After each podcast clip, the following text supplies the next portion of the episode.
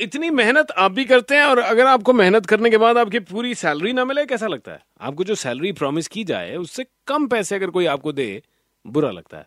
ऐसा ही बुरा हमारे खिलाड़ियों को भी लग रहा है। सुनीली हरियाणा के खिलाड़ियों को। जहाँ पे उन्होंने कहा कि बहुत सारे खिलाड़ियों ने इस बारे में बात की है कि जितना हमें प्राइज मनी कहा गई थी कि आप कॉमनवेल्थ के मेडल जीतेंगे या फिर आप एशियन गेम्स में जीतेंगे तो वो प्राइज मनी जितनी आनी चाहिए थी उससे कम आ रही है। तो विनेश फोगाट बहुत सारे और खिलाड़ियों ने इसके बारे में ट्वीट भी किया, बात भी की है। इस वक्त मेरे साथ बजरंग पूनिया है, हमारे भारत के most decorated athlete right now Bajrang भाई के साथ भी ऐसे हुआ। उनसे बात करने से पहले मैं ये बता दूँ कि एक जो बेसिक खेल नीति में जो परिवर्तन, जो बेसिस है इसका, कि आप जो भी मेडल जीते हैं, जो सबसे बड़ी अमाउंट होगी, जो सबसे बड़ा मेडल होगा, उसकी रकम आपको पूरी मिलेगी। Prize money. उसके बाद आप अगर कोई मेडल जीतते हैं तो उसके बाद आधे आधे पैसे मिलेंगे उसके। मेहनत पूरी है लेकिन इनाम आधा मिलेगा। बजरंग भाई राम राम हाँ, राम राम भाई। राम राम जी कैसे हैं आप? मैं ठीक हूँ। कल भी शो में बात कर रहा था इस बारे में मैंने आपके ट्वीट भी पढ़े और बाकी खिलाड़ियों के भी। ये आप सब लोगों की प्राइज मनी काटी जा रही है।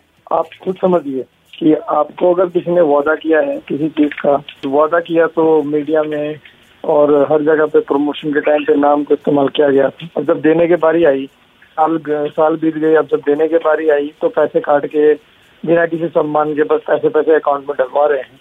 तो इस बात का तो दुख होगा और तो ऐसे अगर, ऐसी अगर पॉलिसी आती है तो ये तो खेल के खिलाफ और पहले मेडल जो सबसे बड़ा मेडल है, उसका पूरा पैसा मिलेगा, बाकियों का आधा आधा पैसा मिलेगा। तो यानी कि वो कह रहे हैं कि खिलाड़ी मेहनत ना करे, एक मेडल जीत लिया तो अगले भी मेहनत मत करो।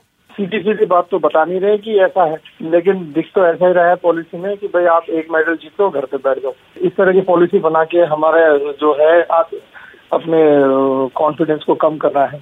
और अगर ऐसा होगा तो फिर तो खिलाड़ी मेहनत करना बंद कर देगा। ये देखिए आप आम आदमी समझ रहे हैं इस बात को। और ऐसा तो है नहीं कि खिलाड़ियों को मतलब घर से उन्होंने ला के बनाया। खिलाड़ी अपने बलबूते पे ही बनते हैं। जैसे मुझे मुझे मुझे बैक में चोट लगी थी तो मैं एक दो साल तक मैं कम्पीट नहीं कर पाया। तो मुझे पूछने वाला कौन था? मैं हर जगह अपने आप ट्रीटमेंट कराने के लिए घूमता रहता मैं ये इस बात के लिए नहीं कह रहा है कि आप मेरे पैसे खाते इसलिए मैं आवाज़ उठा रहा हूँ। पहले भी ऐसा ही हुआ था ये जो सम्मान समारोह जो उन्होंने आयोजित किया था उसको हमने सबने बॉयकॉट किया था। अब वो कह रहे हैं कि डिपार्टमेंट से बात करिए अगर आपको इसमें कोई प्रॉब्लम अब ये पेपर वर्क ये जो कागज़ी कार्रवाई में अगर हम रह जाए तो हम प्रैक्टिस कब करें? हम ओलंपिक आ रहा है उसकी तैयारी में उसकी तैयारी में लगे हैं कि ये कागज़ी कार्रवाई में लगे कि दफ्तरों के चक्कर काटते रहे?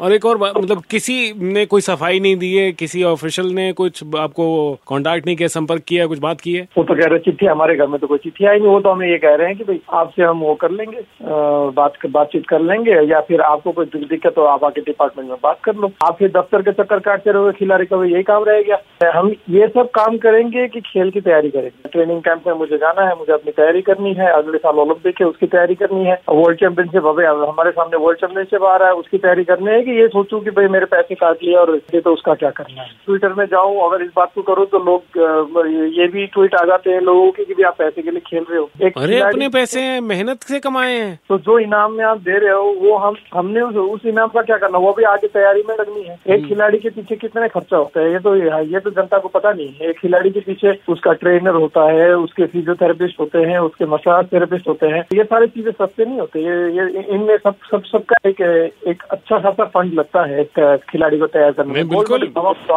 एक खिलाड़ी के जो डेली का डाइट है। उस डाइट को ही मेंटेन करने में एक आम आदमी की कमर टूट जाएगी। तो उनके जो सपोर्ट स्टाफ है जो सपोर्ट टीम है हम्म। जो फॉरेन के कोचेस है उनका खर्चा है। और उसमें इंजरी जो जो आप नहीं काम कर रहे हैं मतलब नहीं खेल रहे हैं। इंजरी में अगर हम इंजर्ड है तो हम ना कंपटीशन पे गए ना हमें कोई इनकम आया। हमारा कोई रेगुलर इनकम थोड़ी ना आया। उनकी बात ये नहीं है कि पैसे वो रकम एकदम से जो घोषित कर देते हैं लोगों को लगता है तो बहुत अच्छा कमा रहे हैं। लेकिन इसके पीछे जो खर्चा है वो किसी को नहीं दिख रहा। जब मैंने रेसलिंग शुरू की थी तो मेरे पापा को कर्ज लेना पड़ा था रेसलिंग के लिए। मेरे डाइट के लिए मेरे कोचिंग के लिए मुझे आना जाना अखाड़े में ये सब चीज़ों के लिए मुझे कर्जा लेना पड़ा ठीक है बजरंग भाई हम कोशिश करते हैं हम सिर्फ़ एक माध्यम है की आपकी आवाज़ जनता तक और बाकी लोगों तक पहुँचाए। धन्यवाद भाई साहब।